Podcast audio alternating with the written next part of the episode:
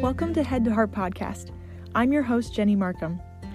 This bi weekly podcast is designed to be a safe space to admit what we truly believe in our hearts. We all know the difference between just having biblical knowledge floating around in our heads and actually believing that it's true. Until God's truth makes its way into our hearts, nothing changes. We'll be doing a mix of solo episodes and interviews with friends who have experienced the freedom that comes when head knowledge becomes heart knowledge. We'll talk about overcoming lies in our relationships, mental health struggles, and the way we see ourselves. The truth will set you free so that you can walk every day in the freedom God desires for you.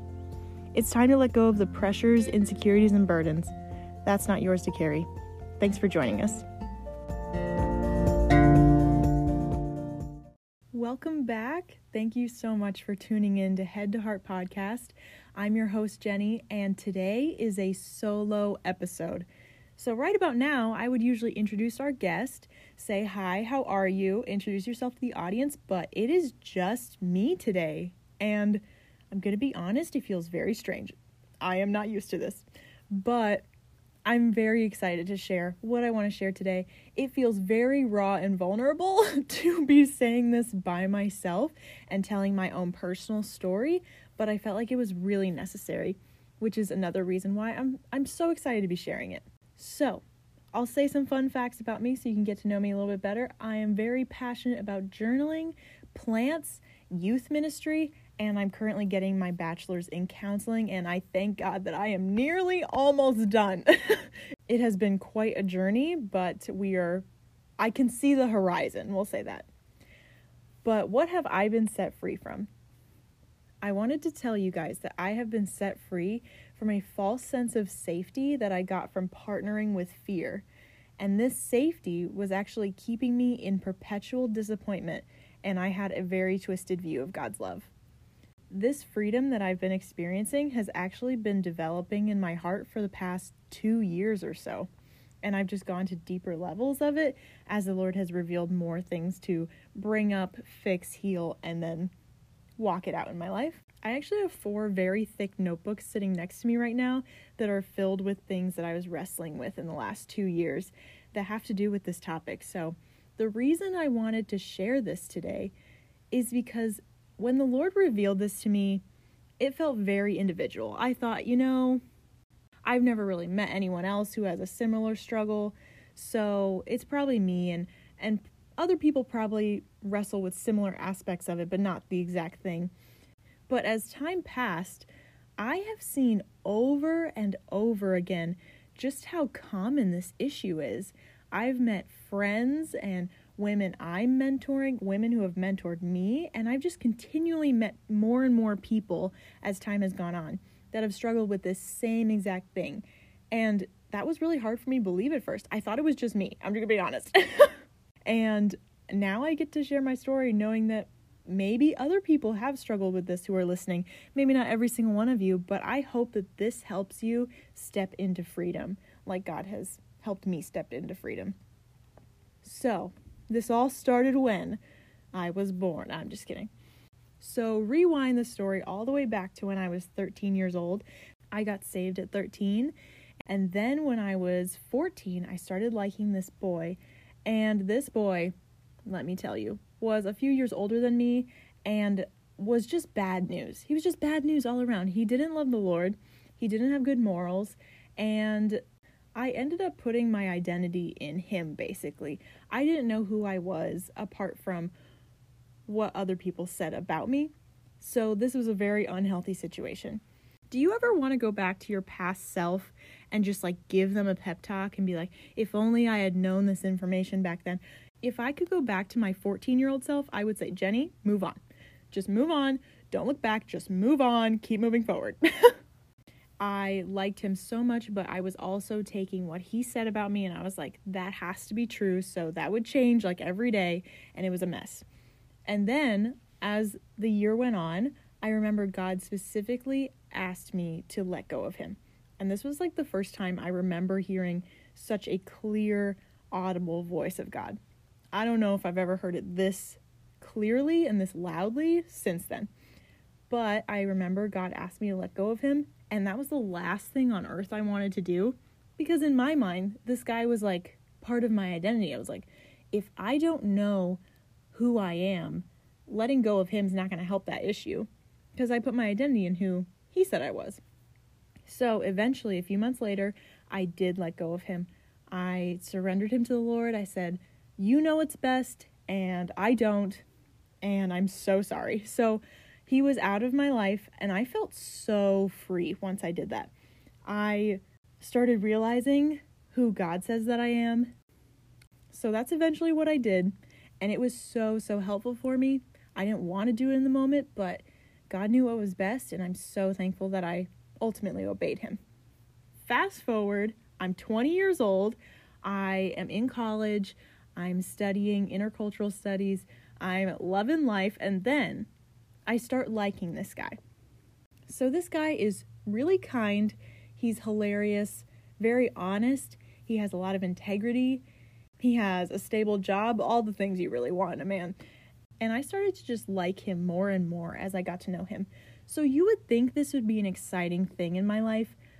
I was actually distraught over it. Remember telling my friend Victoria Hedger, who was on an episode of this podcast, in case you need to go back, pause this right now, go back, listen to hers. It's called Can I Be a Depressed Christian? Highly recommend. So I remember telling her, I can't like him. Like, I'm just going to get disappointed. I can't do this. And Victoria was awesome. She was just talking me through it and helping me process.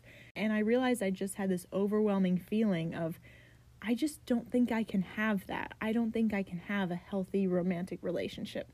Did I know exactly why I felt that way? Not really. I just felt like disqualified for some reason.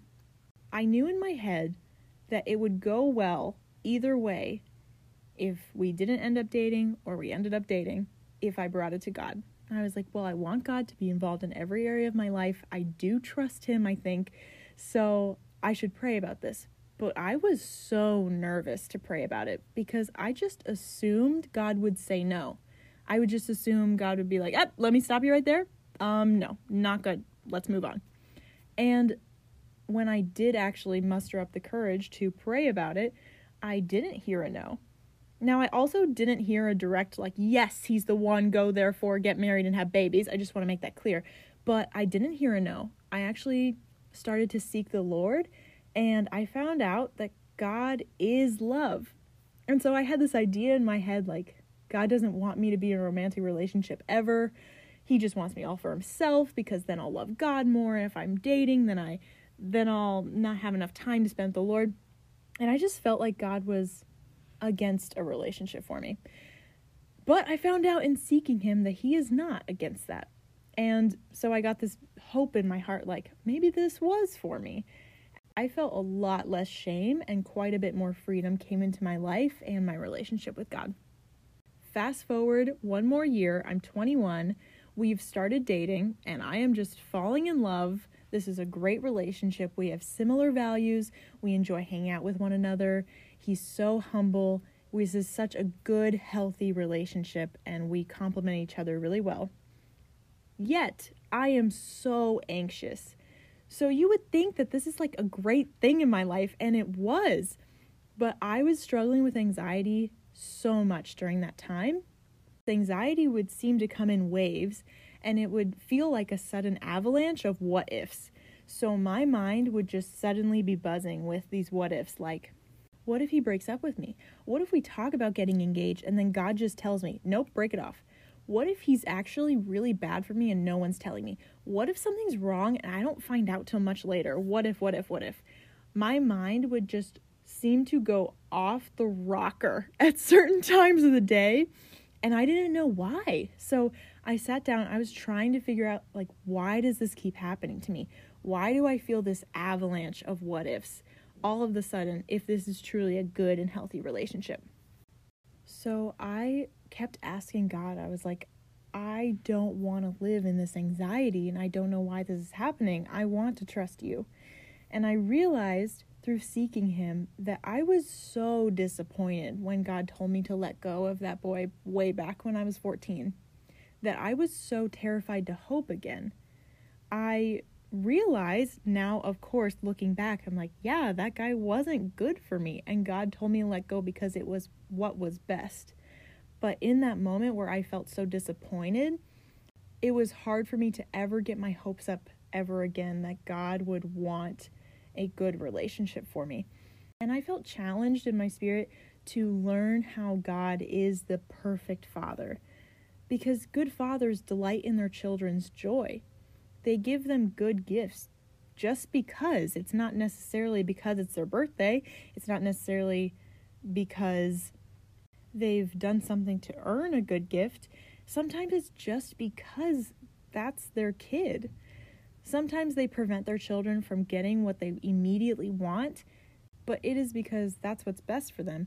It's not just to taunt them or to teach them a lesson. In my head, I wasn't making that connection of, okay, that's what good fathers do, so God must be even better because he's the perfect father. That was like a bizarre concept to me. And this ultimately boiled down to some core beliefs that I held about God, and they were now coming to the surface. So one of them was God doesn't want to give me good things. Two was that God wants me to suffer because I grow through suffering. And three was that God is not truly safe. I can't trust him. He might trick me. And I justified these beliefs in my head for so long. I thought, well, you know, I shouldn't enjoy something in my life too much that's not God because He could take it away from me at any time He chooses. But He would turn it for good and He would like work through it so that I could encourage others. Or if this relationship ended in a breakup, God would be my comfort and He would teach me a lot in the heartache. And those things are true. God would be my comfort and He would teach me a lot in that heartache. But God did not want me to live in this mindset of thinking that God delights in my suffering because that's when I learn the most. I chose to live in this perpetual state of disappointment because it felt safer to me than letting myself be happy and then be let down again. So ultimately, what was happening is that every good thing that God allowed into my life, I was refusing to truly enjoy it because I was afraid God was going to rip it away from me to teach me a lesson. And I find that this happens a lot in the church. Isn't that terrible? We pray these safe prayers that don't reflect our true desires because, well, I don't want to ask this huge thing of God and then expect Him to do it and then He doesn't do it and then I'm just disappointed again. Who do we think God is? It's like we think, well, don't enjoy it too much because as soon as I fully enjoy this gift, God's just going to sucker punch me in the gut and say, Gotcha! It was a test. I just wanted to teach you a lesson. Honestly, if a father did that, I would say that's pretty manipulative. And it's like we're practicing that we believe in jinx. Like, oh, once you enjoy it, boom, there it's gone. And so I was just challenged to think of God as a good father, actual good and true father that didn't want to just rip a good thing away from me in order to make my character better or to make me depend on him more. Because that the way that I was viewing it in my head was actually very manipulative. Believe me, I love being organized just as much as the next person, but I have found a pattern in my life when I try to use a basic planner. It goes like this I'm going strong, writing down what I need to do until Thanksgiving comes around. And then I forget the planner exists until the new year. In January, I'm committed and excited to get organized, but once March hits, I can't even find the thing anymore. Have you ever experienced this? Do you ever feel like you want to get organized but just don't have the time to? let me tell you about Life in Order. Life in Order is a business that makes 100% customized bullet journals to help set you up to thrive in your goals, business, relationships, and personal growth.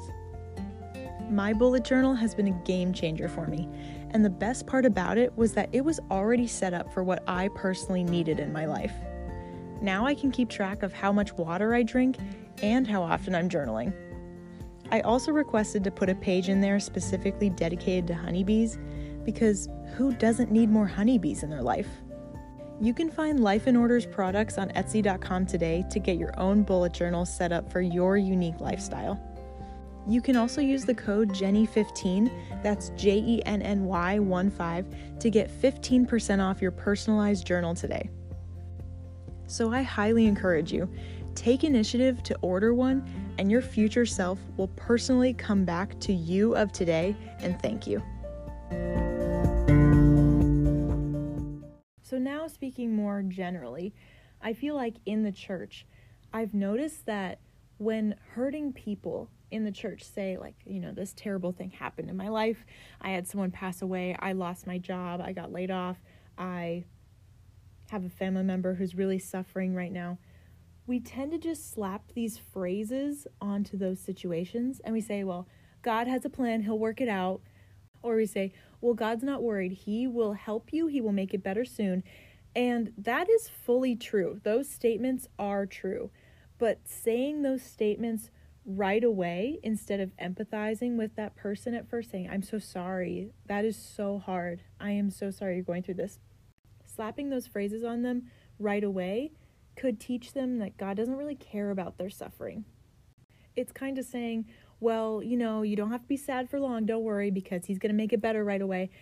I think we need to exercise true empathy and sit with others in their pain because it'll remind the hurting person that they're not alone. It will remind them that God also sits with them in their pain. So, in that belief, we are saying that we believe God gives and takes away. That's true. I think that we're also saying in that belief, God is the author of good and of evil. Sometimes we think, well, this bad thing happened in my life and God is here. I know He was aware that it happened. I know that He listens to my prayers, and if He doesn't answer my prayers directly how I want them to be answered, then we think, well, God did this to me or he's trying to fix me, he's trying to teach me a lesson through this. And that is a very twisted view of his love. So I just want to say to anyone who is listening who feels that they resonate with those beliefs in some way, it was not God who hurt you.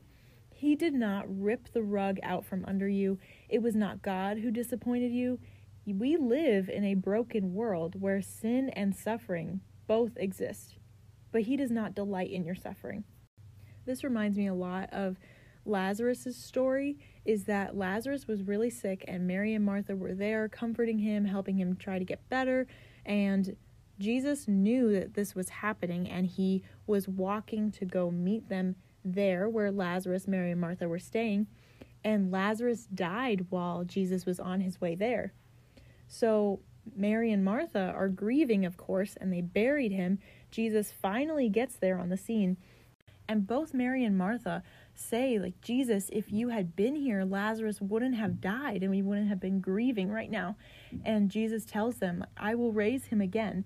And they think he's talking about when Jesus comes back and the dead are raised to life again and they get to be in heaven with Jesus. But he's actually talking about here on this earth.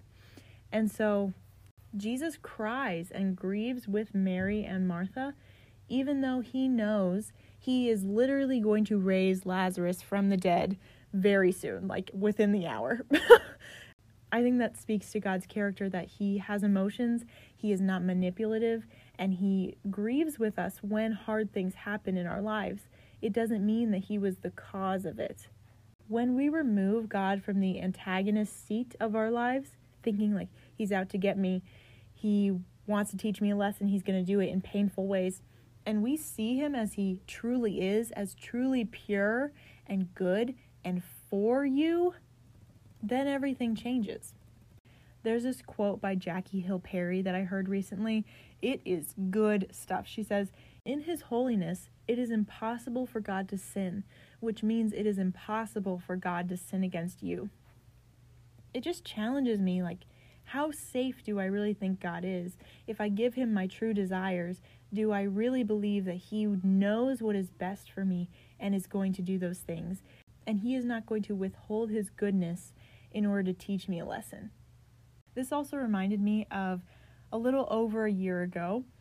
I went home for Christmas and COVID was rampant, as we all have experienced and know, and I was so nervous that my dad would get sick from COVID. I was nervous that it wouldn't be good on his body, that he wouldn't be able to fully recover. And so I was praying, like, Lord, I don't want anyone in my family to get sick, um, but especially my dad. I pray that you will keep him safe. If anyone gets sick, I pray it's not my dad.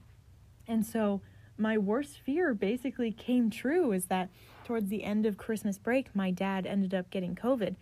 And I was so nervous. I was like, I prayed this wouldn't happen, but it did happen, but maybe it's going to be okay. And then my dad ended up going to the hospital because of COVID complications. So when that day came where I learned he had gone to the hospital, I was so nervous that he was either going to die or get out of the hospital and not be the same.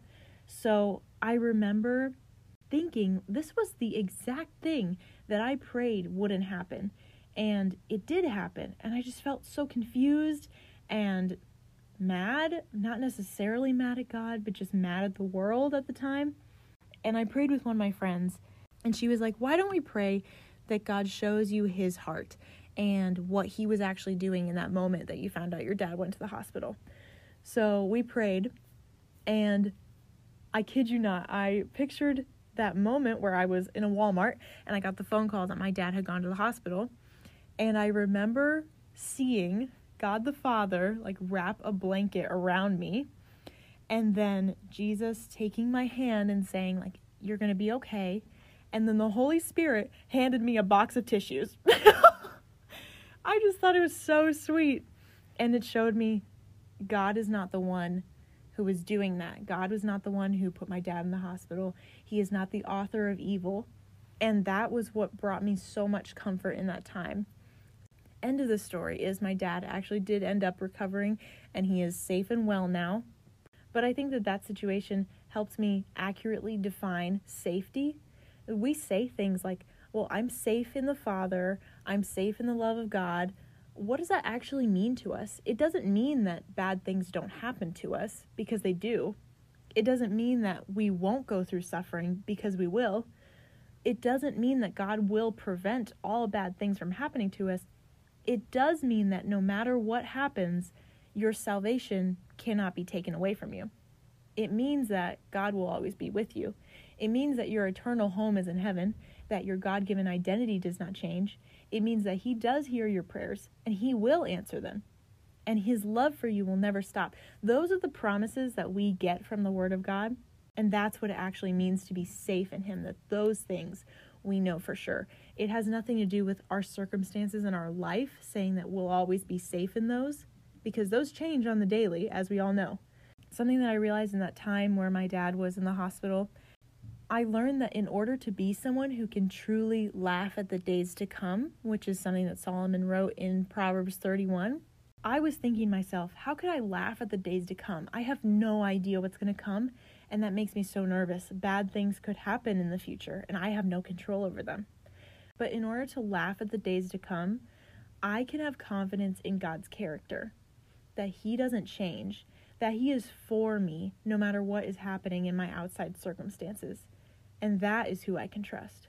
So I hope this is all making sense as I'm piecing it together of just me realizing that my safety is in the Lord because He is the one who doesn't change. And I know that actually believing these things gives us the courage to risk, to take chances. Since these promises are true, we can be free to fail and free to succeed. We can be free to take that risk of landing on either one of them. And during all this time, I was reading this wonderful book, so I highly recommend you get this book. If anything that I'm saying is resonating with you, it's by Brene Brown and it's called Daring Greatly. So, this book is about vulnerability and how it's actually our superpower and not something that's a liability or a weakness. And there's this one chapter about how we all put on armor, per se, metaphorical armor. And these pieces of armor are the little ways that we avoid being vulnerable, that we avoid feeling exposed, or we avoid feeling like we could be hurt at any time. So I was reading this book, and one of the pieces of armor that we could put on is a technique called foreboding joy. I had never heard the word foreboding before this book, But foreboding joy is a technique that we can use in order to deflect vulnerability, and it keeps us feeling safe, but we're not actually safe, we're just not fully living. So, foreboding joy, let me give you an example, is when you would imagine something horrific happening in your head when that is not actually happening in your reality. Let's say you are driving in the car with your family, you're on a family road trip, and you're in the car, you feel so safe, you're like, wow, we'd never get this time together. This is so sweet. And then all of a sudden, in your imagination, you'll picture a car accident happening. That imagination of yours was a technique that you used to keep yourself feeling not as vulnerable because to feel joyful is to be vulnerable. When you allow yourself to feel happy, you're not on guard, if that makes sense. You're not holding yourself back. You're allowing yourself to just experience the joy that is happening in your life right now. And when we put that hypothetical situation in our minds, it keeps our heart from feeling so vulnerable. And that's what I was doing when I started dating Joseph.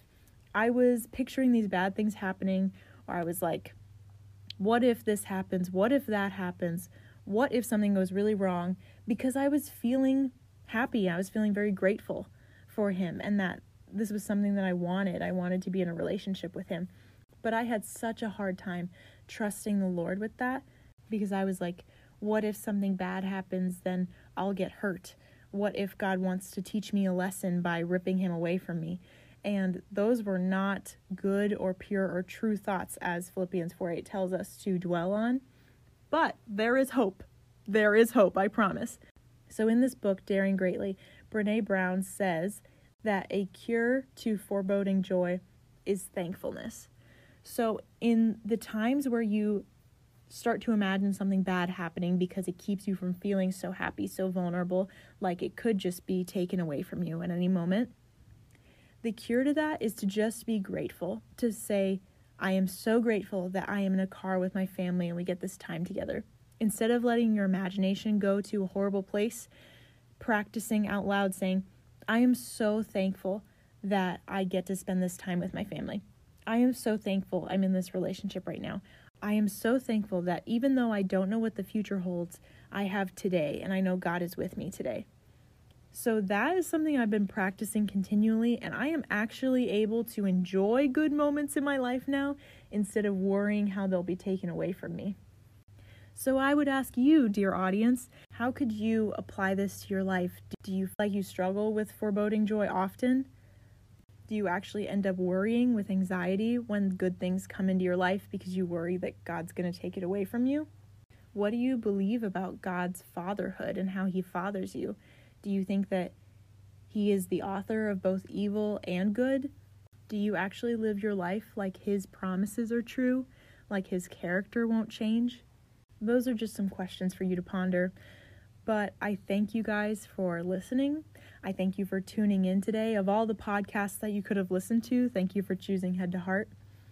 I challenge you to just apply this to your life in some way. And if you don't personally struggle with this or haven't in your life, I would encourage you to share this episode with someone in your life who has struggled with this so that they can get free from that anxiety as well.